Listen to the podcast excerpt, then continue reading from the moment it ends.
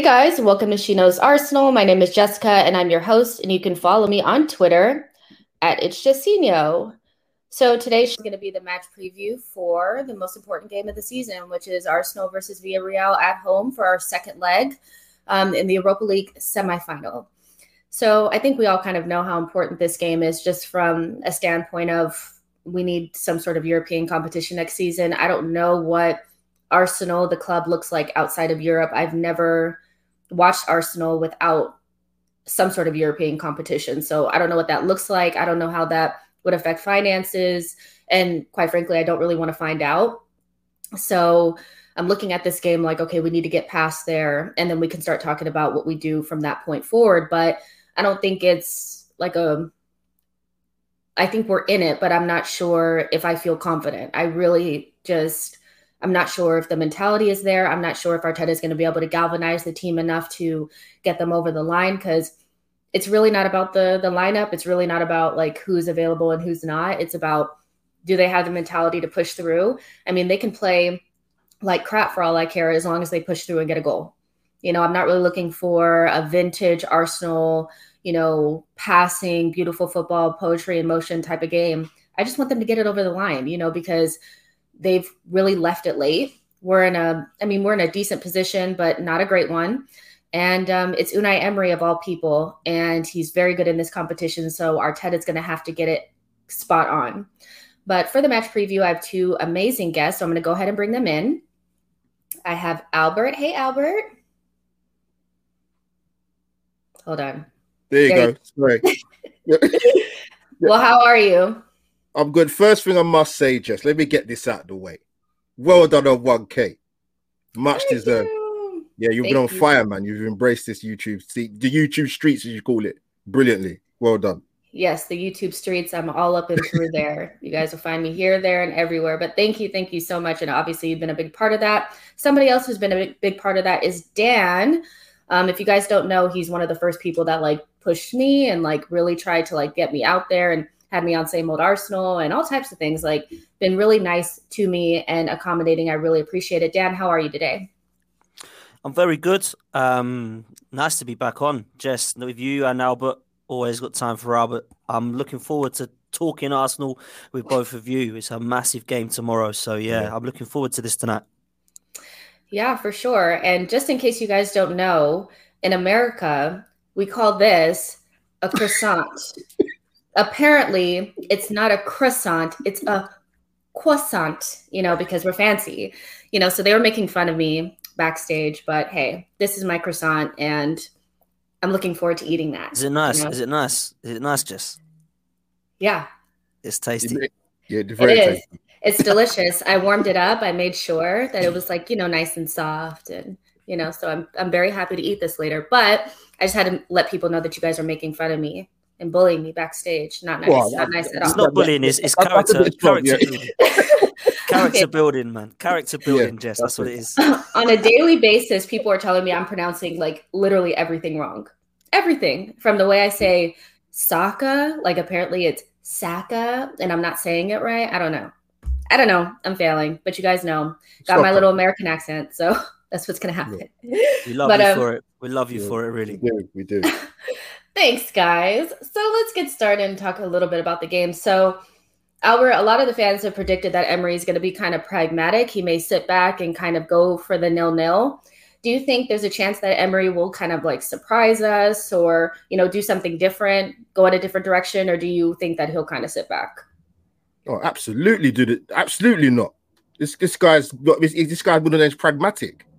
That that was the issue in the first leg. It, I mean, that second half, he he did. They they, they played into a hands Villarreal. He, he was extra cautious, and you if you shut your eyes for one moment, you would have thought that he was managing Arsenal still. That that's how similar it was. That's what we've seen with um um Unai Emery. But you know, you got to remember this going into second leg, we still we have to score. They're still ahead in the tie, so they're they're not going to come out in the front foot. Just we we will have we will have. I think we will have more of the ball.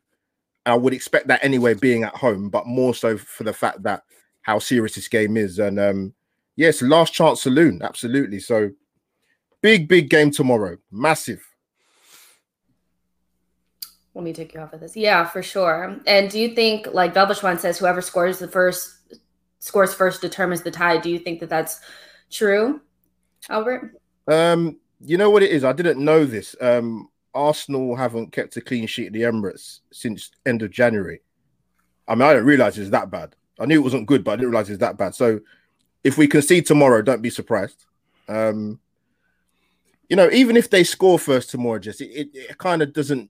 It, it, obviously it does change things a bit more because we score two. We have, to, we have to score two goals anyway. Let's let's be honest. I, I think we do because I don't think defensively we're good enough, irrespective of who the back four is, to keep a clean sheet to get us through. I just I just you know it.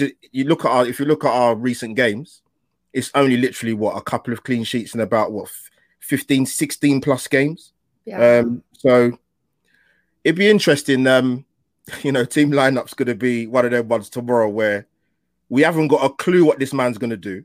Um, I hope he doesn't do what I think he's going to do in terms of um, playing particular um, personnel out of position. Um, but it'd be it's interesting because he hasn't actually ruled David Luiz out, which which tells me I think he'll play tomorrow, and actually would prefer if he starts tomorrow. Yeah, I think there's been some mind games, you know, yeah, um, in regards to who's available and who's not. I mean, I think there's some mind games on from Emery as well, saying that we're we're favorites to go through still, you know, and all this kind of stuff, just kind of putting the onus on us, even though they're the ones that are actually in the position they should go through based on what they've done. But um, yeah, I think it just I think there's mind games, but I think more than anything, I still think that the lineup is kind of neither here nor there. We we need to have the right mentality. But Dan, do you think Arteta will go safe or try to catch Emery off guard? You know, we kind of talked about a little bit of those mind games, and he tinkered last week, and it really really backfired on him. So, do you think Arteta will get the lineup and tactics right, and do you think that he'll try to do something that Emery's not really maybe considering at the moment? Well, I know what Unai Emery's going to do because everybody does. I just don't have a clue what this manager's going to do. Man, I've got no time for this dude at all. And I, after last week, I look at that team selection and I look at the formation, and that just proves everything I've been saying since November is correct. And it's just proved his naivety. I don't have any trust in faith in this manager to take us forward. And I don't have any trust and faith that this manager is going to get us through tomorrow night. I just don't. I just I've seen mm. enough. The my eyes don't lie to me. Just do you know what I mean? I've seen this since November. I've been calling this dude out, saying that he's not ready, saying he's not good enough, and the guy's done nothing but prove me right at the moment. And as much as this isn't about sides and being Arteta in and out and being right or wrong, I just want my team to win football games, and I'm not seeing that under this manager. And at the Emirates, you know, Albert said we kept a clean sheet since January. You know, we haven't won at the Emirates since a North London derby in March. I mean, Ooh. why have I got any faith in beating Villarreal? In this situation. So I do think personally it's going to be a question of who starts. Now, the team selection has always been impossible to predict under this manager. Yeah. Nobody saw that coming the other day. Nobody understood what the formation was. Nobody knew what the false nine situation was you know, I was having a chat with a couple of the lads on the podcast on Same Old Arsenal, and they said false nine, false coach, which made me laugh because I just thought, you know what, that that summed him up. It, there was no understanding of what where anyone was supposed to be playing. I just want to see our best team. Our best team currently needs to be playing tomorrow night, and that includes Martinelli, that includes Kieran Tierney, that includes Xhaka in midfield with Partey. I want to see nothing silly from this manager. I need to see that he has learned from his mistakes quickly because he's not proven to me that he has.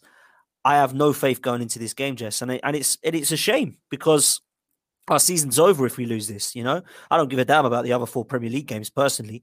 Um, it's all about tomorrow night, and if we do not go through, then it's going to be a devastating season, probably the worst season in the history of of my, my support in Arsenal um, since '87 onwards. It's been the worst. So yeah, I, I, have no faith in this manager. Unfortunately, it's pessimistic, it's negative, um, but my eyes don't lie to me, and what I'm seeing is is pretty shambolic. And the win against Newcastle was great as it was. I don't think we're going to see those players that deserve to be playing tomorrow night in the team. I really don't. Mm-hmm. Albert, you wanted to come in on there? Yeah, just sort of off, off the back of what Dan was saying about um, Arteta's tactics and having no faith in him. Just you know me, I'm not going to come in a channel and talk rubbish, right? The thing is, It's like Dan says, you know, you could talk about tactics, you talk about formations, you could talk about COVID or no money to spend. Your eyes don't lie to you, and you see what you see in terms of performances. And the thing is, I've always said, I've said it on your channel, just particularly in mine, that for the ones that are, how can I put it, like pro Arteta or want or want him to sort of stay, for example, forget what the board are going to do or what they might not do. What is it you're seeing that you're so so convinced? Because people talk about context, for example, and I'm like, okay, I think in the Premier League, for example, we've only done the double over two teams, if that's right, Sheffield United and Newcastle. Um, seven home defeats, the worst since the Premier League started. I mean, some people probably in the chat and watching this and not have been not even old enough to probably weren't even alive when that happened. Um, there's a lot of aspects as to why he shouldn't be given an opportunity. And I'm and I'm kind of stretched, kind of scratching my thinking, well, what is it that you see in this guy? He's been afforded a lot, a lot of luxury, and I don't know in any sort of workforce or any work organization for whatever people do for their jobs where there's no repercussions. To me, it's crazy. Like, you know, we'll just what we're going to write off the season, for example, if we don't win the Europa League, which I hope we do get through tomorrow, by the way, but he still got a job. That makes no sense to me in any era of football. It doesn't make sense. You know, really, what's his remit? It doesn't. It doesn't make sense, and we'll talk a little bit about it, uh, like more about it at the end. But I just think as club at Arsenal size should not be sitting here thinking about a manager staying after a, a season like this. You know, I know that that's the position that the Kroenkes are in, where they're not they're not quite the type of owners that are going to make the right decisions because they don't know what those decisions are.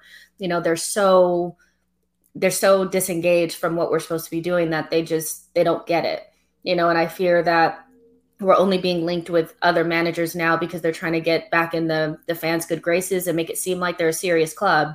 But I don't believe that they'll be able to identify the right coach if they do sack Arteta. I don't think they're willing to to spend the money that it would take to get that person there at Arsenal coaching the team. They're not going to pay them because better coaches will want more money and they're not going to release the amount of funds that it would take to to get us where we need to be. So those factors alone put us in a position where I'm like even if they do sack Arteta, what are we going to get after that? Being linked with Mauricio mm-hmm. Sarri to me just lets me know like if that is real, we're still we still don't know what we're doing. You know, so either we're going to suffer with Arteta or suffer with another coach. It's just Emery was a bad hire, Arteta was not the right hire, and now if you if you hire Mauricio Sarri, I know that's not the right hire either. So it's it's all looking a little bleak, you know. But um, we'll focus a little bit on just the game today or tomorrow, and um, let me do this and then I'm going to share my screen because we're going to build our formation for tomorrow.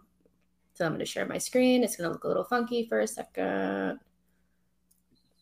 I like funky. I like funky. it's good, Jeff. It's different. Can you guys see?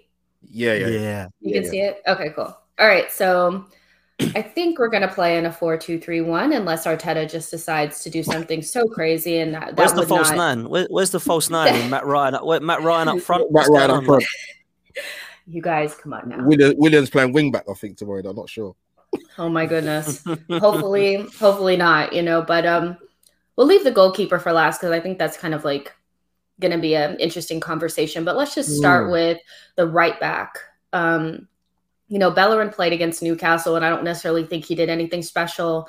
He's been out of form the entire season. He's not, he's, it's so funny how he was playing every single game, and then, like, at a drop of a dime, like, he's just ousted from the team. And Cedric doesn't get that position, but then Callum Chambers does. And although I think Callum Chambers has played okay, I think the best intermediate up, like, person is probably Cedric but because he didn't play well at left back, he made one mistake. He's iced out. It's hard to decide who would play right back. What do you think, Dan? It's difficult to decide for us, but I know what the team's going to be, and I know the right back's going to be Callum Chambers. It will be. Um, I think he's going to stick with him there. That's why he um, he only come on the other day when uh, Luiz come out. But I sit there and think Bellerin was okay against Newcastle couple of runs down the right hand side. I just don't like the player. I don't think he's going to play him. And Cedric just seems so out of favour at the moment. I would actually play Cedric. That's who I would go with. uh, because I think he is a fullback. I still don't think Callum Chambers is. I think Callum Chambers can get beat, um, mm. lack of pace. So, yeah, they're all a mixture of a right back, aren't they? Bellerin's got mm. the pace, Cedric's got the ability on the ball, Callum Chambers has got the defensive ability. If you could mix all three of them, you'd probably have a right back who was half decent. Unfortunately, we got three very average ones. So I think it's going to be Callum Chambers personally. Albert, do you do you agree with that? Yeah, I don't disagree with that. I've I've, I've had it. I've like the team I sort of put down, or what I thought in my head. Um, Chambers would be right back. I mean, I think we know what Arteta will do. Um, I'd, I'd, be very surprised tomorrow if I see anything different. But um, you know what I would do personally. Um, you know, obviously I'm not Granit Xhaka's biggest fan, but you if for, for the here and now, you play him in midfield. So if it meant you play Chambers at right back and you play Cedric at left back, I don't think that's a gamble because they're fullbacks, they're defenders. You, why would you why would you put a midfield player in defense when you have defenders that can play left and right back? It it, it, it doesn't make no sense. So um for me, Chambers will go at right back, which I think he will be, mate, to be fair. Yeah, I think my biggest issue with this is just when you have Callum Chambers here, who plays right back more similarly to a right sided center back, and then you have Granit Xhaka, who obviously is going to play like a left sided center back. You mm. don't have anybody that goes forward. And then assuming that if Granit Xhaka is at left back and El Elneny plays in the midfield, and so does Thomas Partey, you're putting an awful lot of stress on these four players to to be all of our offense. And so with just if they put five players back here, play with a back five, what are the chances of our left mid, our right mid, and striker being able to do it all? There, it's very easy to mark without any overlaps from these two players here, and not a single midfielder that's going to make late, late runs into the box. Sorry, sorry, Jess. You know, you know the mad thing is right after the first leg, right? I'm not no coach. I haven't got no coaching badges. I've, I've got a lot of things, but not coaching badges, right? Mm-hmm. You would have seen that first leg, right? Chukwueze gave Xhaka nightmares. We made one one fourth look like Philipp Lahm. Like mm-hmm. if Arteta does the same thing tomorrow, to do what's that? What's that famous Albert Einstein saying again? You do like you doing doing the same thing twice or whatever he said. It is to me, it's it's it's crazy if he does it tomorrow. If he plays Xhaka left back, for me, it's insanity. He can't be playing there tomorrow after what after what happened in the first leg.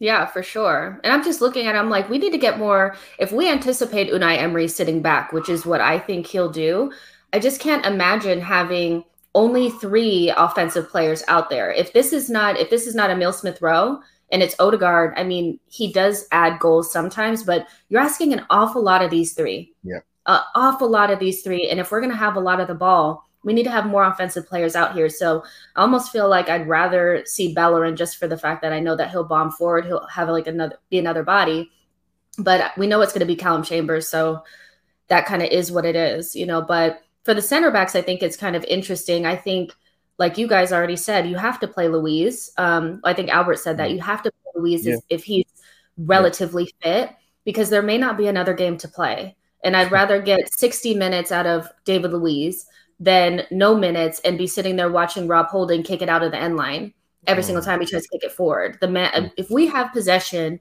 I just feel like you need to play David Luiz if he's fit. Do we all kind of agree there? Go on, Dan. Sorry, mate. Yeah, go on. Well, I, if David Luiz is fit, I'd play David Luiz and Gabriel right. together. Um, but I'm not sure that he is fit. I've just literally had a, a message um, probably an hour ago saying he might be fit if he is fit, he plays. Same as Kieran Tierney. You know, they're the best mm-hmm. two options we've got there. If David Luiz isn't fit, I think he'll go back to Rob Holding and Pablo Mari. Oh, I really God. do. You know, Gabriel for me has been a brilliant player this season. He's had a couple of dodgy moments when he had the COVID and stuff like that.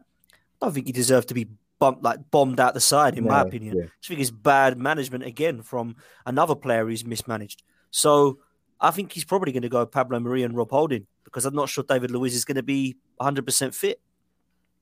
Oh, that's just to me is just you're asking for it. You're asking for it because Mari's been okay, but neither him or Rob Holding have the technical ability to dribble out of the back and beat the press or pass the ball into space in behind. So if we do if we do that, I think it's going to be a long long day, you know. I don't but, um, understand that the Rob Holding love either. Like, the, the, don't I, get I me don't wrong, get the- it. I don't get it. The dude is the dude is uh, a very average centre half, and everybody says he's like our new Tony Adams or he's this Cannavaro character. This I've guy is not good enough for Arsenal. I don't care what anybody says. He's fine as a fifth choice centre half, but he is not good enough to start every game for Arsenal. He's just not. At the last few games, all I think of this season with Rob Holding is him breakdancing in front of Jack Grealish, getting screwed over, and standing in the box marking space instead of Ollie Watkins, Mm. getting done by not just a five foot four Sterling, but then a five foot six Jota the week Yeah. after. I just get no, this guy is not good enough, man. But he seems to love him, and he's giving him the blood. He's our captain at the moment. I mean, this is how bad it's got. It's it's oh man, I don't get it. For me, it's going to be Pablo Mari and Rob Holding because David Luiz, I don't think is going to be fit over coming off of a hamstring a couple of days ago. I'm I gonna keep it I'm wrong. 100. I think you have to play Gabriel, regardless to if the relationship between him and Rob Holding is not great. Yeah, I agree. Because if you put Granit Xhaka at left back, which I think he will play, you can't have Mari and and Granit Xhaka there on that left hand side. You're asking no. to get Get done again. Yeah, So last week. Yeah, so I'll put Rob Holding here, but I think I'm just going to put Gabriel in there because I would hope that Arteta would have enough sense. Was Rob Holding not involved? Does he not have? Is he not in this in this thing? Does he Maybe I exist? don't think he is. Put, put me in there. Oh, there he is. I was like, I was like, does he not exist in this thing? How pathetic. Okay, so um, we'll put Gabriel in here. I just Arteta needs to. I in a, a better world, we would be able to play Mari and Gabriel together because they're the better options, but they're both left-footed and three left-footers in the back line. Whew, that sounds Mm. devastating to me. And I think we can all agree that I, I still don't think Tierney is ready. Um, I think it'll be Granit Xhaka. Do you guys think so too? I, I, I'll, I'll be surprised to see Tierney start tomorrow. As much as I love him, Scottish Braveheart, but I, I don't, I don't think he'll be, I don't think he'll be, he'll be playing tomorrow. Um, the Gabriel thing, I just want to say quickly, Jess. Um, Mhm. I, t- I caught, I sort of touching what Dan was saying about holding. I, I, I've always said to people, right, and I, I always try my best to keep it to um, inverted commas footballing reasons when I talk about certain players. And I always say to people, tell me what Rob Holding is good at as to why you stick by this guy and live and die by this guy. And you know, I can see why he's why he's been kept at the club. And I, I just don't I don't see it. You know, we're gonna we was gonna send this guy out on loan at the start of the season. So he can't have thought about him, he can't have thought him that thought about him that highly. Um the Gabriel thing, I, I just think, you know what? For his first season in English football, and Dan mentioned about the COVID, which was a, which was a big factor, and obviously from that he kind of was. Let's be fair, he was bombed at the team to be to be honest. Like he's done all right. Like let's cut him a bit more slack, and stop saving this our sentiment FC for Rob Holding. I don't, I, I, I just I don't understand it. I mean, we're still Gabriel a bit talking more slack. about we're still Yeah. talking about Rob Holding years, years and years later. You know, and it's just he's mediocre. Do you know what? Do you know what? It, just, do you know what it is? You know what it is? I think I don't- Dan might agree or disagree with people in the chat, but it's almost like you know people remember what happened years ago. He played well in the FA Cup final. That's four years ago. Yeah. Like that, you can't hang on to a player and and you know want him to stay because of sentiment reasons. Like, he, all right, he had a good game, but that's four years ago. And he's And never, I mean, have we been able to talk about a body of work from him like an entire season? He's usually No. injured. Yeah, you know, that's the problem. so he's either injured or he plays one good cup game. And it's that's like the story of our team. We're so inconsistent. We can't string together a good run of form. Mm. Our players Mm. will show up once every once in a while and we'll hold on to that and we can't hold on to it. He's Rob Holding to me is like a 20 year old because he's been out of the team for so long that he's never developed. So we still, it's like we're looking at him like he's young. He's not. He's not young like Gabriel. He's not young like mm-hmm. Saliba. He should be a lot farther along. And because he's not, I'm thinking he should be playing for another team. He's Yeah. supposed to be going on loan to Newcastle, but he's starting for Arsenal, captaining the squad, and we're surprised that we're giving up goals. You know, it's just it's annoying to me. It's like the situation that we're in. We have we either have to rely on David Luiz, who's inconsistent and our best defender, but inconsistent and older, or Rob Holding, who's just mediocre, but then are probably one of our best and brightest is at Nice playing in a whole different league in a whole different team paid hmm. 27 mm. million for him and he can't get in this team. That's that's really frustrating to me but going into the final we're probably going to start with callum chambers at right back and holding at right sided center back and granit xhaka at left back and that just says it all to me. That says it all. go on dan. Sorry mate. Uh, i hate that back line. That, that, that, that just oh man that just gives me nightmares and we've got two players on the right hand side that haven't even got one cap for England between them. We've got a left back who is an absolute statue of a man, does not move, has no athleticism. Yeah. Has already got beaten by Chukwueze all day long last week.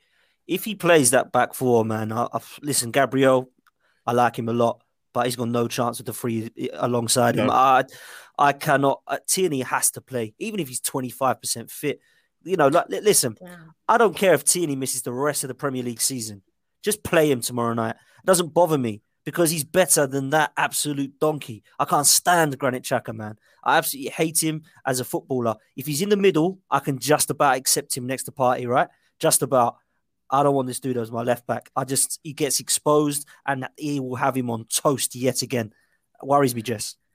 It does. It worries me too. But the only thing I can say is that one of the biggest reasons why Xhaka seemed to be getting like really exposed in that in the last leg was because the person that was playing here is a bumblebee.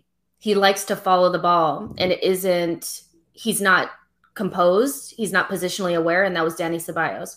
I'm so glad that he doesn't have even the opportunity to be played because he single-handedly has been trying to get us kicked out of the Europa League just by himself on a one-man mission. So at least we know if Elneny plays here, which is who I hope plays there. I hope Arteta doesn't go with some weird formation where I don't know, we play something that we've never played before. But I think Elneny is a safe enough bet to be here and just tell him to stay. Just tell him to stay, manage the the back line and keep their right-sided winger or whatever from bombing up on Granit Xhaka. I think that's the best that we can hope for is that he's smart enough to do that and not put T- Thomas by himself and put two more offensive people, that's just that's you're exposing everybody then. yeah, know? I have I, I have Elneny in my starting lineup actually. Same. Yeah, I think Elneny starts there, and again, that just speaks to where we are as a club, where we're relying on Elneny. He's one of our best midfielders in a, in a semi in our biggest game of the season. Jesus, man. One hundred percent. And after the last leg, I really I think what disappointed me the most was was Thomas Partey. To be honest, you guys know I'm like a big advocate for him. I think he's oh, one of the uh, in that entire pitch out of the 20 whatever 22 players that were out there on the pitch. He's the he was the only world class player out there on mm. both teams, and yeah. he he didn't show up. And I know it's difficult in a team that's not doesn't have a lot of quality, but I need him to step up in this game. He cannot be getting beat on headers you know, an obvious headers. Like it was, he was culpable for the second goal, in my opinion, and he just never really got going. He looked better once Ceballos got off the field, and I think that's because he had some breathing room.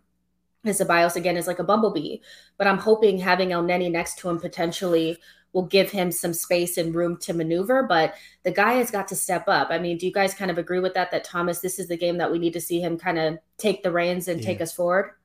Yeah, yeah, hundred percent. I, I, I think Thomas Partey's that partner is fine in Granit and um Mohamed Elneny. I see at Old Trafford it was the best I've seen our midfield all season. To be honest with you, with those two, I think they complement each other better than uh, Dani Ceballos and Thomas Partey. Listen, if Kieran Tierney's fit, he's going to play and Xhaka will, will bomb Elneny out the team, hundred percent. But I, like you guys, can't see that happening. So unless there's a miraculous recovery, I think it's Elneny and um, Partey. as far as Thomas Partey goes, we haven't seen him this season, and I think we will next season because I believe he has had so much chop and change around him. When you're trying to settle yourself, it's very hard when you have a different partner every week, yeah. different partner next to you, different centre back partner behind you, and a different number 10 or right winger or left winger or centre forward in front of you. Because how many of this team stay in that position week in, week out, apart from Leno? Thomas Partey. That's it. Mm. The others all mix around them both. So we have a different right back. We've had about 15 right backs this year, you know. We've had different centre back pair in every single game. We can't we can't that's why we can't pick this side. A different mm. left back because Tierney's been injured. Elneny, Partey, Xhaka, Ceballos, Willock, Maitland Niles. How many more of these are we going to see in the middle? Odegaard and Smith Rowe in the number 10. Sometimes it's been Pepe, sometimes it's been Saka. Lacazette's been up front, sometimes it's Aubameyang, Martinelli comes on. I can't pick this team because he doesn't stick to the same players or formations. So it's very, very hard for a player to come in from a different uh, league who is, let's be honest, head and shoulders above anybody on his day. And he's got to try and settle in with the, with some of these Muppets and this Muppet manager. I, I want to see next season uh, what Thomas Partey's at, and I think we will. But in this game tomorrow, he needs to turn up just because he knows this opposition better than most of these these players because he played them for the last three seasons. He's been playing Villarreal for against um, Atletico Madrid, so he should know what they're going to be like player wise. Um, and I'm looking for him to turn up tomorrow night, hundred percent. Yeah, I am too. And I wanted to ask you guys, you know, this position is is interesting, the cam position, because you know Smith Rowe, I think plays plays it really nicely, and I think he's been good every time he's played there. But then Odegaard comes in, and I think Arteta really likes Odegaard. He likes the way he plays it, and he's a quality player. He's 22 years old, but I'm looking at him, and I'm I'm like, okay, well, based on what I've seen so far, I like you, but I would only loan you back out. Like I would only take you on another loan. They're quoting him for about 50 million, something around there. And I'm thinking to myself, is he the Odegaard that we've seen so far and the Odegaard that we've seen in the past? Is he a $50 million player? Is this somebody we should take a risk on? What does Odegaard have to do for you guys for you to be comfortable maybe spending a good amount of money on him in the summer to make him permanent? Cool. There's not there's not many games for him to we're going to kind of see of him. Um, I actually, I do think he'll start tomorrow. Jess, I personally wouldn't start him in that. I would start ESR because I want to see Pepe and Saka start. Um, mm-hmm. he's he's done okay. He's he's done okay. Um, I've been impressed with what I've seen, but I still think where we still got quite a few games to go. Um, I'd want to see a tiny, tiny bit more before Arsenal even probably think about potentially committing. I don't think we'll get him on a permanent anyway. Even if even if Arsenal wanted to, I don't think we will. Um, I think it'd be tricky, but you know what it is. I think some, sometimes as um as Arsenal fans, I mean, I'm not speaking for myself when I say it. I just see from what I see in regards to sort of social media, where when someone does well for a few games and you know sign him up and you think, no, take a back seat. Let's let's calm down a bit. Like we, he's playing in a very very poor side. We're not we're not a good team. Let's be honest. We're we're a big club by name, but we don't act like a big club. But um, it'd be interesting just tomorrow. But I I think he will start. Like I said, um, personally, I would have ESR um in that in that you know, in the camera. But it wouldn't even surprise me tomorrow if he plays ESR and Odegaard. Hmm, that's interesting. Dan, what do you think? Would you would you start Odegaard and how have you kind of assessed his time at Arsenal so far? I love his way to pass. I think he's got some creativity to his game. I think he does work hard off the ball and I think he has massive potential. If it was a case of getting him again on loan with an obligation to buy, I'd be for it. I feel we could do better than him though for the money that Real Madrid are asking, hmm. because I think I would probably prefer Houssem Aouar than Martin Odegaard personally, and I think they're probably going to be around about the same price. But as for tomorrow's game, I think he will be our, our number ten. I think he'll be the C- CAM. I really do. Um, I think that Albert will get his wish, though. I think Pepe and Saka will both start either side of him. I think Smith Rowe will be dropped. So I think Odegaard will play there. Listen, this is just my, my, what I think. This isn't what I mm. would do. This is what I think the team will be um, because I would be having Martinelli in there 100%. Um, but I think that Odegaard will play in the number 10. Yeah, I do. And listen, I like him. I think that he's got ability, he's got potential. I'm just not sure that he is.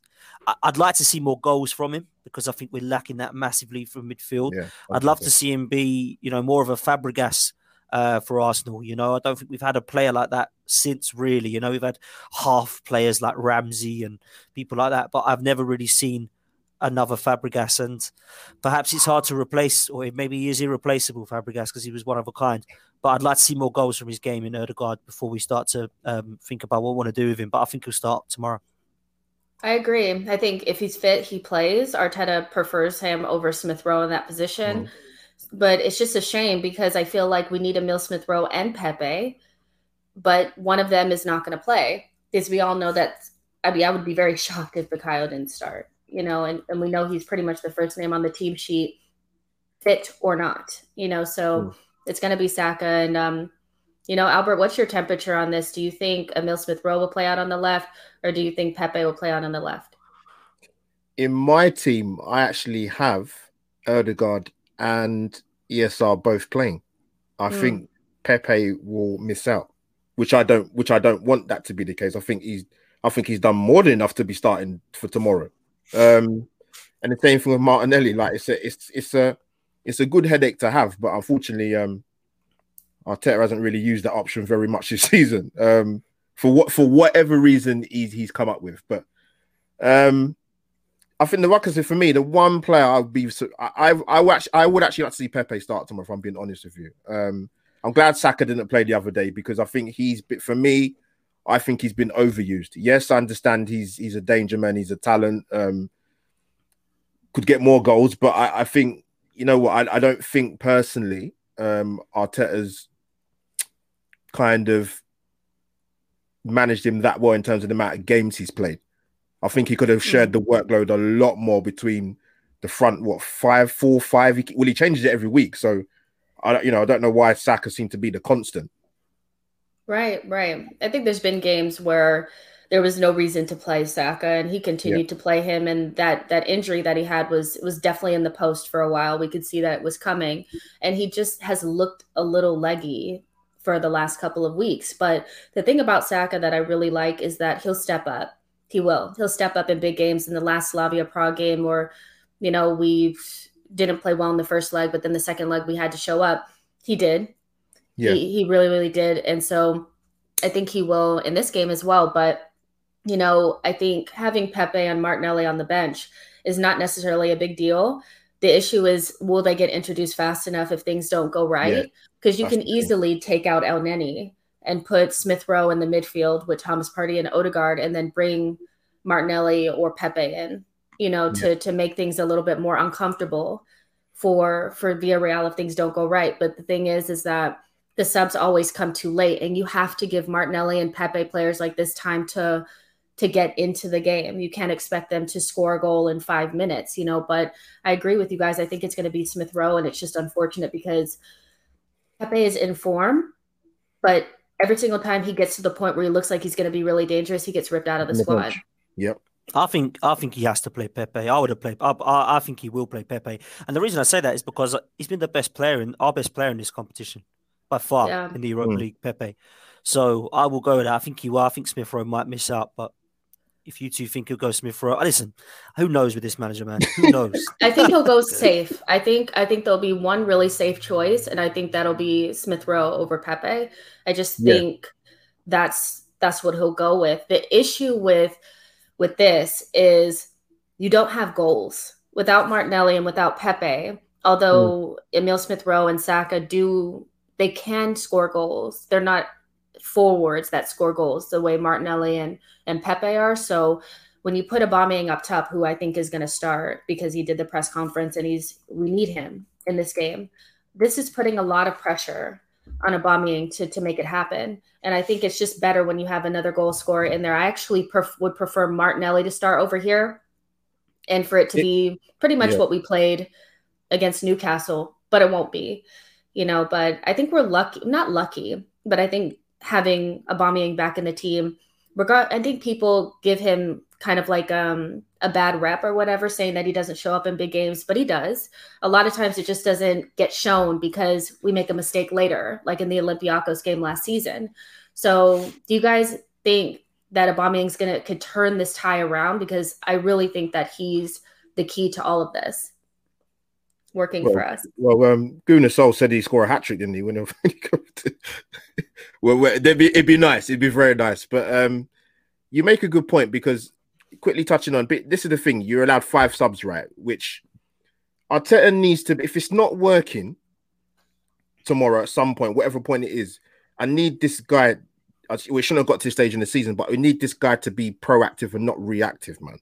Come on, like you know, you know, manage, you know, see what's going on in the game and make the necessary changes if you have to. But um, yeah, the thing with Aubameyang, it, it's if you're going to play him obviously up top, which is going to be the case, then we do need goals. So you would like whether it's Smith Rowe that messes out, for example, it has to be either Martinelli or Pepe. Right. It, it has to be one of those two. If you're going to have an Auba up there at top, you, you, we need, you know, where like I said, we're going into this game where I think we need to we need to score two. Let's be honest, we need to score two. Um, I don't think we're not going to get a one 0 to the Arsenal. If we do, I'll be very very shocked. But um, no, it's yeah, it's it's going to be pivotal. Obviously, we, had we touched on probably on the interview that Aubameyang had, and um, he spoke yeah, about obviously, yeah, yeah, yeah. So I don't want to say too much, but no, um, yeah, if obviously Aubameyang starting, and so yeah, yeah, I think for me, you would either play Pepe or Martinelli. It, it would make more sense, and if you have to sacrifice either Odegaard or ESR, I don't think that's a bad thing. Yeah, for sure. And with all of the noise around Leno, you know, the last couple of days and him coming out and saying that he'd be open to another a new opportunity or a new challenge or whatever. He's coming up to the last two years of his contract. He's been in shaky form. I think he's had spotty form basically since um the whole Martinez thing. He hasn't looked great this season. And um, you know, even there was rumors of him being unhappy with the coaching situation. He doesn't really get along with Inaki, you know, and the the other coach that he did like left. I think that's kind of like the rumors that were going around. And now Matty Ryan starts to get against Newcastle and has a very commanding performance, and basically to me does all the things that I think a lot of Arsenal fans want to see from Leno, but don't really see: commanding his box, um, organizing the defense, things like that. Do you think there's a chance of Ryan starting in this game? And if he does start, what does that mean for Leno? Because I think if you start Ryan, Leno is gone. He has to be. He'll never play for Arsenal again. What do you think, Dan? That's why Leno will play tomorrow night. Um, Matt Ryan's done well when he's come in, albeit three games. he has done well and he's looked good. But I need to look at who he's played well against Fulham, Burnley, and Newcastle. Mm. It's very hard to throw a goalkeeper in who has hardly played for the club and for a while because he wasn't playing at Brighton um, in a semi league, semi final of the Europa League. I don't mind Leno. A lot of people hate him. I don't. I don't hate him. I think people that are looking in that position as the problem are looking in the wrong area. Um, he's certainly not world class, and I don't think he'll lead us to a to a title. But I think he'll be able to be good enough to get us into the top four because I think he's probably in the top six goalkeepers in the Premier League. Um, so there is problems with his distribution. There are problems sometimes mm. with his communication. I think um, sometimes he comes out. I do get annoyed when he parries it instead of catching it. I wanted Martinez to stay. He didn't. He's now a Villa player. Get over it. Matt Ryan's with us. He could ha- have an opportunity to become our second choice goalkeeper without a doubt. I think that it's looking likely in the summer that we'll keep him. Leno doesn't seem happy doesn't seem to want to stay, in my opinion. Uh, there's rumours that he might want to leave. You summed it up, Jess, when you talked about the fallout with some of the coaching uh, staff. But let's get it right. If Leno wouldn't have got injured against Brighton last season, Emi Martinez would still be a backup goalkeeper at Arsenal and nobody would have heard of the dude. Mm. So Leno would still be our number one goalkeeper and Emi Martinez would still be on the bench. So let's not get it twisted and think that Martinez was an absolute disgrace to get rid of him because – this guy was three million pounds, and then it went up to a twenty million pound goalkeeper because of how well he played. Now I would have kept them both personally, and I would have said to Emi Martinez, "You're the number one goalkeeper, and Leno, it's your chance to fight for those gloves back. And if you are good enough, you'll get them back."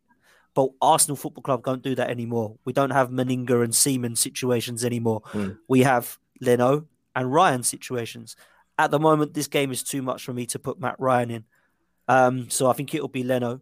Just quickly going on to the Martinelli thing because I have to touch it. I have to go backwards just for one second because I've been crying out for this dude since Christmas to see him, man. Finally played against Chelsea. Then he played for the first half against West Brom and come off, and we've hardly seen him again since. And we were mm. told he's protecting him for injuries and all this sort of stuff. He played 90 minutes against Newcastle, was by far the man of the match. What more does this dude have to do to get a first team? place. He is one of our most exciting players, potentially one of our best players. I think he's got more potential than Saka because he's got an end product, something Saka does not have. So let's play this dude on the left hand side tomorrow night. But this manager won't because he might get injured or we have to protect this guy. But he'll happily throw Willian on who could get injured or Eddie Nketiah who can get injured. I mean, we're praying those dudes get injured so they don't have to keep coming on. Do you know what I mean? So let's let's see more of Martinelli, man. I need to see more of him, and yeah, I, I think that team looking at it, I, I'm I'm staying with my prediction because that doesn't fill me with any joy. yeah, I, I, I think that this is going to be the team. Albert, did you think anything different will happen with the goalkeeper, or do you pretty much think the same as Dan and I that Leno will start? No, no, Leno will start, man. Um, I, I, I'm trying to, I, I sort of asking myself, sort of, was I surprised, sort of hearing the news about he want that he probably wants to go. Um, I think he's one of them players. I think when people talk about credit in the bank, for example, um, you can probably apply that to him and Aubameyang. I would say Leno less more so. I think people are very quick to. There's one thing backing your players, and there's another thing backing your players blindly.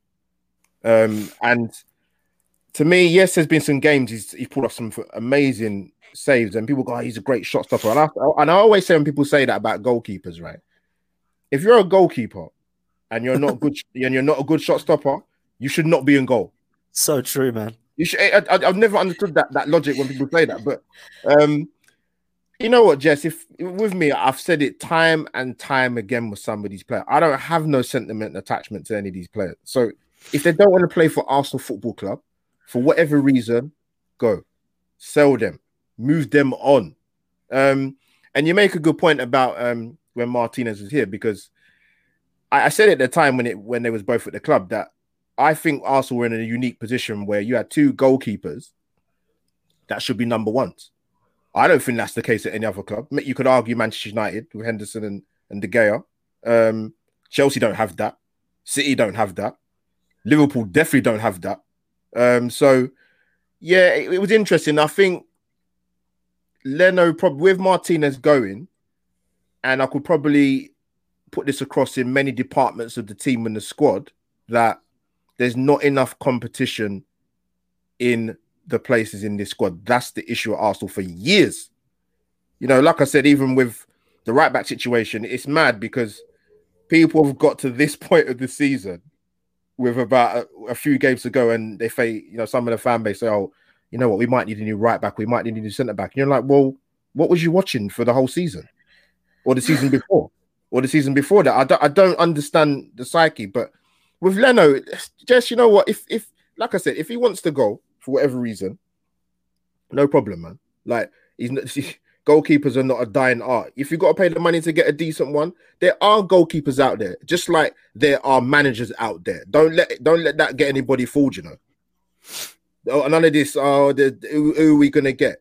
There's always someone out there always yeah. somebody out there. I get you. You know, I'm, I'm looking at it like if he doesn't want to be here, he doesn't want to be here. You know, that it is what it is. I'm not attached to, I, I share your same thoughts. I'm not really attached to many of the players. So if they don't want to be here, they can go. Yeah. Uh, Leno was one of our better players in the last couple seasons because we were getting battered with shots. You know, now that we're trying to play more possession based, he's more exposed because he's not great with the, the ball at his feet. That was known when he was at like Leverkusen or wherever he was at. You know, so these are not new things. You Sorry, know, Jeff, so... one more thing. Sorry, just one more thing. If I was a, I don't know if you might agree or not, but if I was a centre midfield player and Leno was my goalkeeper, we we we we'd be having punch ups every week mm. because he puts the midfielders in terrible positions. I'm not defending Sabas, but you saw that pass he gave him in Europa League. That was terrible. He's this he's he's not he doesn't command the box, and that's the issue. And he yeah. takes too long he invites pressure onto the onto the centre backs and the midfield players. That's my two biggest issues with him. Yeah, one hundred percent. You know, so, but this is I do think that this is I'd be shocked if it didn't look something like this tomorrow. So we went mm. with Leno, Chambers, Holding, Gabriel, Granit Xhaka, Partey, El Elneny, Odegaard, Saka, Emil Smith Rowe, and Aubameyang. Why is this always ringing, you guys? Sorry. Just ignore me. But yeah, is that, so is that Amazon parcel just as well? Oh my gosh, don't even. So yeah, more, but that's uh, what more croissants, more more croissant delivery. I I'm done. I'm done. I could have sworn I pressed the button so it would not make that noise like in the middle of our, our thing. You know, so annoying. Live but um, you guys smash the likes uh, and subscribe to the channel. We're gonna keep rolling on because I want to talk about Aubameyang. So he said that um, he thinks that he's really motivated in these games because people have said that he's not involved in big games, so he wants to kind of you know prove them wrong. And it's a big opportunity for us to get to the final, and we play at home, and this is the biggest game of his Arsenal career. Um, I, I think that Aubameyang is kind of the key for us to turn this around because I, I don't know. I think I think he does show up in big games, maybe not games against the big six in the league, but when we're playing in big games in Europe, some of my most recent memories are of Aubameyang getting big goals, you know. So I think it's a little, you know, you can, depending on how you think about it, you may think that he goes missing, but I do think he shows up. And I think he's had a poor season, you know, for his high standards, mm. 15 goals in all competitions. And he had a thigh injury earlier this season. His mother was sick. He got malaria. And people have been kind of calling him like the new Ozil. He's been accused of not being committed.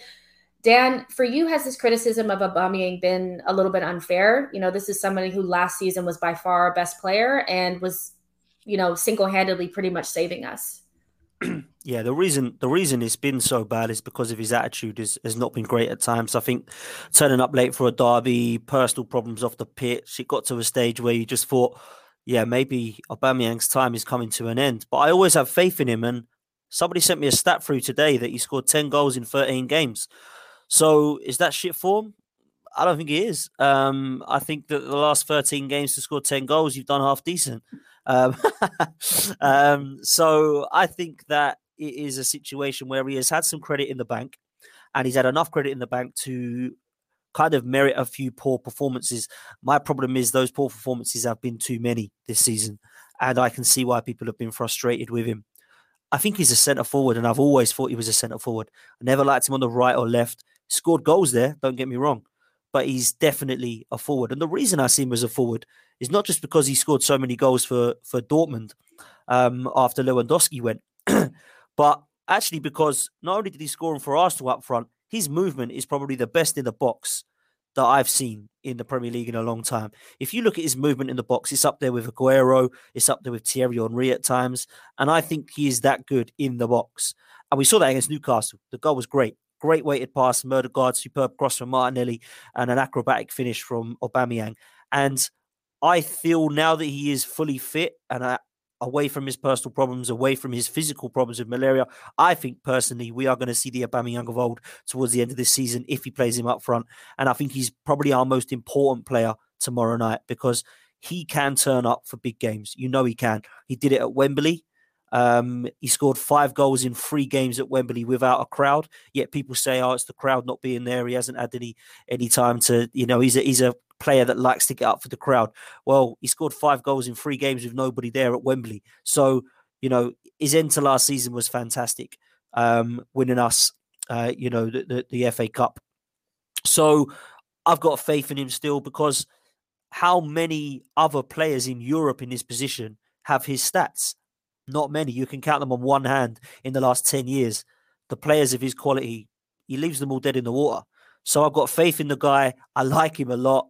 And I hope that he continues to to start scoring what we know he can can do because he's so important to us, Jess. I agree. You guys go ahead and get your questions in. We're going to do questions in a couple of seconds. I, I have one more question to ask you guys about Arsenal, um, Arsenal obviously, but Aubameyang. But yeah, make sure you guys get your questions in. Make sure they're obvious so I know they're questions so I don't miss them. But do you think that there's an element of disappointment from from Aubameyang? You know, I I've, been kind of thinking about this the entire season that kind of the the the way the events have kind of unfolded. I'm thinking to myself like, okay, he was he was said to have been given assurances you know when he when he signed the contract of arsenal being aggressive and in the market and mm. getting the right types of players around him to get into the top four. And maybe he didn't feel like there was enough investment. You know, there they he spoke openly on French TV about Aouar, you know, and the fact that he would welcome a player like Aouar coming into the team. And I'm just wondering if if Albert, if you think that maybe there's a disappointment from him just a little bit, you know, if you're somebody who was given assurances and they brought in Willian, Thomas Partey and Gabriel, who I think we can all kind of agree that's not enough to get you to top four in the state mm. in which our club is at. And then to not have a single creative midfielder available in the squad until December. Do you think that might have been where some of his d- disappointment has come from, if there is any? And would you would you blame him? Uh, possibly. What I will say is um, the club have done a very good job of lying to the fans for so many years, so they got no problem lying to the players. It's, mm. it's it, it, it, sounds pretty simplistic, but it's true. Um, listen, if Aubameyang, I don't know, I'm trying to get into Aubameyang's head, which is probably difficult, but if you look at the recruitment around you for the three years he's been here, I wouldn't be happy. Centre backs, midfield, um, I I wouldn't be necessarily particularly happy. Um, and just quickly touching on sort of the you know about Aubameyang and performing against the big teams. I mean that was massive last season, getting those getting the, the two goals in the semi final and the goals in the final because his record hasn't been that great against the big teams. Um, but I think that was a big sort of that was a big that was a big thing for him. But it's weird because obviously he's never had this kind of spell in his career, and you merge that on top of the fact of what's been going on outside of football, outside of in his personal life, and on top of that, like you said about potential reassurances, which which obviously didn't happen, and the fact that he made that remark about Houssem Aouar and no centre attacking midfield player came in, that uh, uh that would that would annoy me as a forward because I'm thinking. Who's going to get what? me the ball? Yeah, exactly. Who I got all these goals last season with not really a, a lot of service. Um, so what's going to happen this season? So, but fun enough, it's weird because he, I would actually think he's probably had.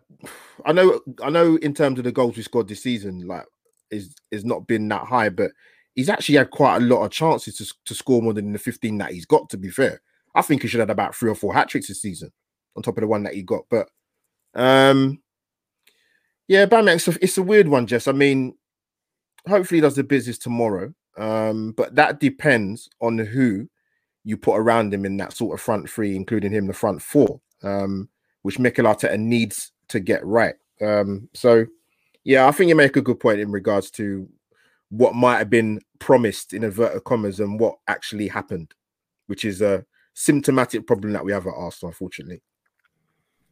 Yeah, for sure. And I see some of you guys in the comments are saying is not a cam. I know that he's more of an eight that plays a little bit deeper, but you guys know what I mean.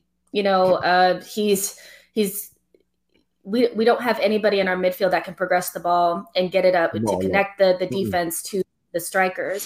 So when you bring in Thomas Partey and that's all you bring in, and he's tasked with doing the defensive work and trying to connect, and he hasn't been available, that's that's not enough. And sometimes Aouar does play off of the left hand side up front as a left forward. So I understand he's not like a, a cam, but that type of player is needed regardless if it's a traditional 10 or a progressive 8 we needed something other than thomas partey to to upgrade the team because gabriel's not going to get um Aubameyang the ball is he you know no. so that's that's just kind of the point there but yo-yo asks if arsenal progressed to the final how should arteta use the remaining premier league games dan if Arsenal get to the final, um, I would use them uh, to give some of the kids a chance.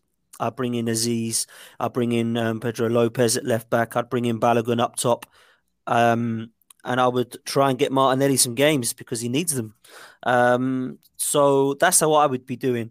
And I'd save your best team, if he knows what that is, uh, for the final if we he get doesn't. there. Nah, that's my problem, bruv. But honestly, I do not care, and I can say this, old man's. I do not care what happens in the league. Just bring me that Europa League. I don't care if we come fifteenth. I don't give a damn. Just bring me the Europa League, and then we'll talk. Otherwise, you know where the door is, Mikel. So, speaking of he knows where the door is, if there was any chance that he were to get fired, who would the two of you want to come in as manager? You want me to go first, Albert? You good? No, yeah, go on, Dan, go on. So mine are unrealistic, unfortunately, because the way this club is, um, we will not go for these individuals. But I've got kind of three brackets really. So I want a world class coach. I want an experienced head. I don't want none of these young novices that don't know what they're doing. Yeah, I want somebody in who's got an experienced head. So for me, I would go for top two, Diego Simeone or Antonio Conte. Right, they would be my first two. Conte has won everywhere he's been, mate. You know what I mean? So I'd go for him.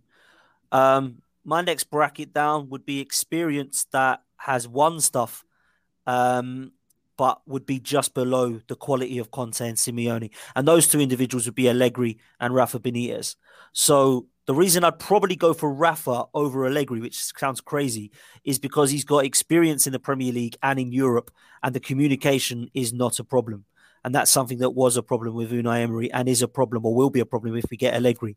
And then you can start looking at your Brendan Rodgers and your Ten Hags. So the answer to the question, realistically, I'd go Rafa. Unrealistically, I'd go Simeone. Mm. Albert, what do you think? Oh, Dan, you beat me to it. Um, oh, sorry. I, I, no, it's all right, man. No, I actually said if if when the results were going terrible, um, oh, towards the end of last season, as you know what, it's for for, for an interim it screams out Rafa Benitez. It, uh, it, it screams out. The guy's got Premier League experience. He's done it at two ends of the scale at Liverpool and Newcastle, um, working miracles at Newcastle, to be honest.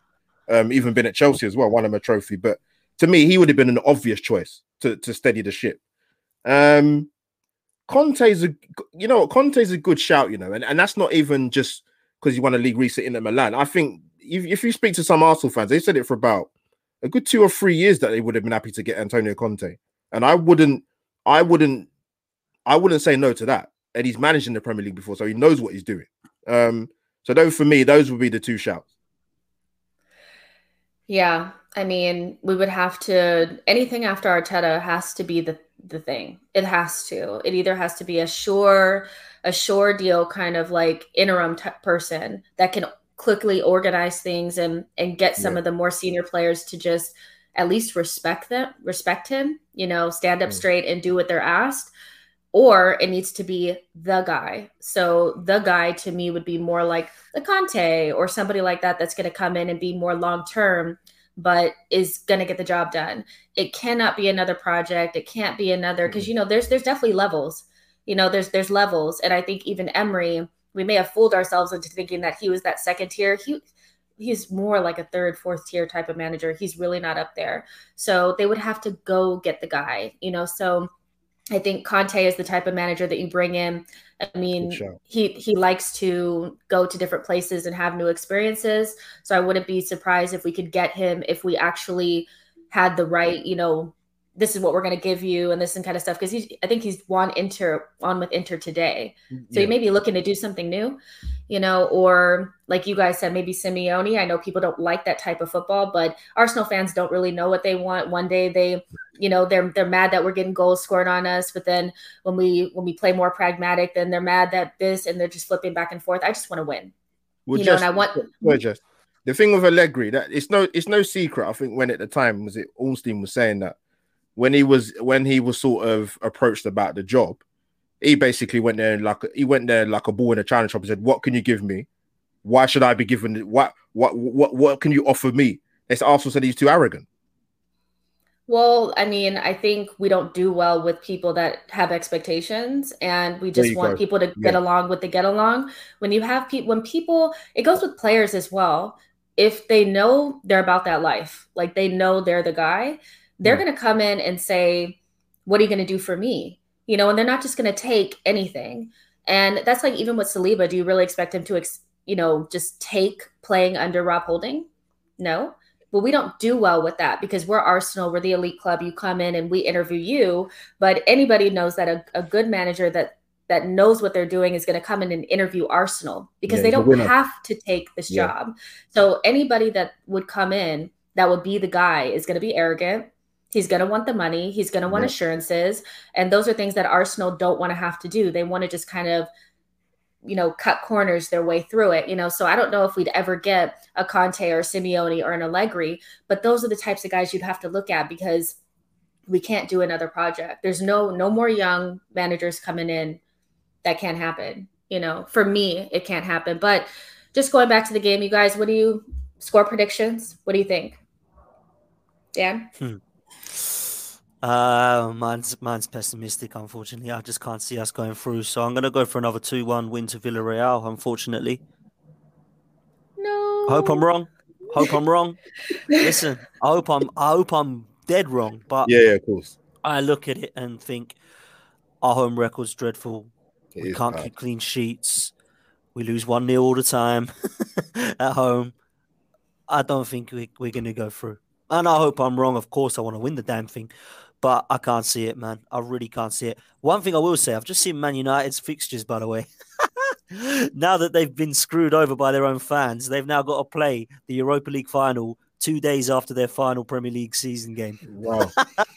wow, or something wow. crazy like that. Yeah. Um, so yeah, their fixes are mental. So if they get to this final, they're going to have to try and rotate in the league. Um, so which they can do to be fair, because they've got good enough players, better than ours. But there we go. Um, I think two one Villarreal. I'm sorry, guys. I hope I'm wrong, but that's what I've got to go for. Albert, what do you think? Well, what did I say? I said um I said we'll get it done in extra time. It's gonna be tight, so we'll have to score a couple of goals. So I said, I said two one, but obviously I said it'd have to be more than two. It'd have to be three one or something like that. But um, I think we might just sneak and get to the final in extra time.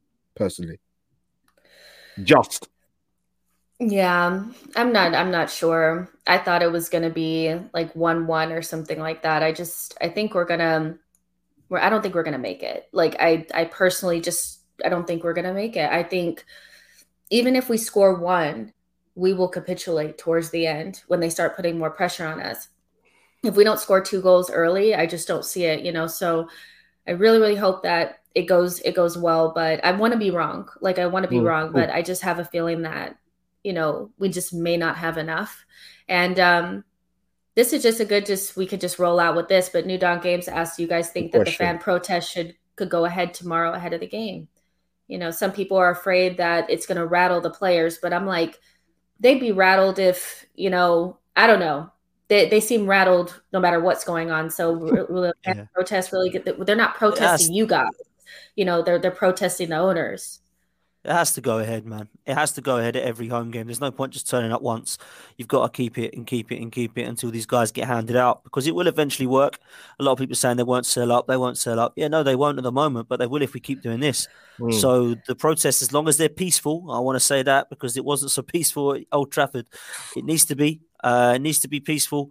Me and Albert were part of it against Everton, and the protest was peaceful. We had one individual that fell off the box office, unfortunately injured himself, and I hope he's okay now.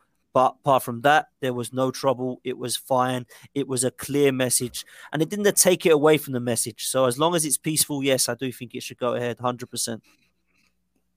Yeah, I think so too. And I mean, if they're not going to come in, I don't think Arsenal fans are going to come in and, and try to get into the Emirates or anything like that. And it still needs to go on, you know, as long as, I mean, the fan, the, the players, they should know that we're backing them. You know, it's just Mm. more about the ownership, you know. But um, I want to thank you guys so much for being on the preview. Like, this has been awesome. This has been so much fun. And um, I really hope that the next time I talk to you guys, like we're going to a final or something. Like I really don't want to, you know, be talking about like more negativity. But Albert, let everybody know where they can find you and what you're up to. Jess, thank you once again for being for reacquainting with you. And it's very good. I like it. But um, no, thanks for letting me come in on the channel. I'm seeing my boy Potsy as well. Um, Albert J TV, uh, Twitter handle at AUMO57. Don't think about it, guys. Come and subscribe to the channel, people.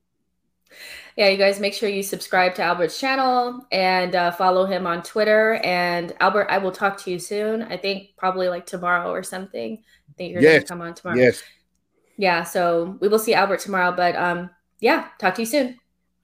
Bye. Dan, what about you? Where can everybody find you?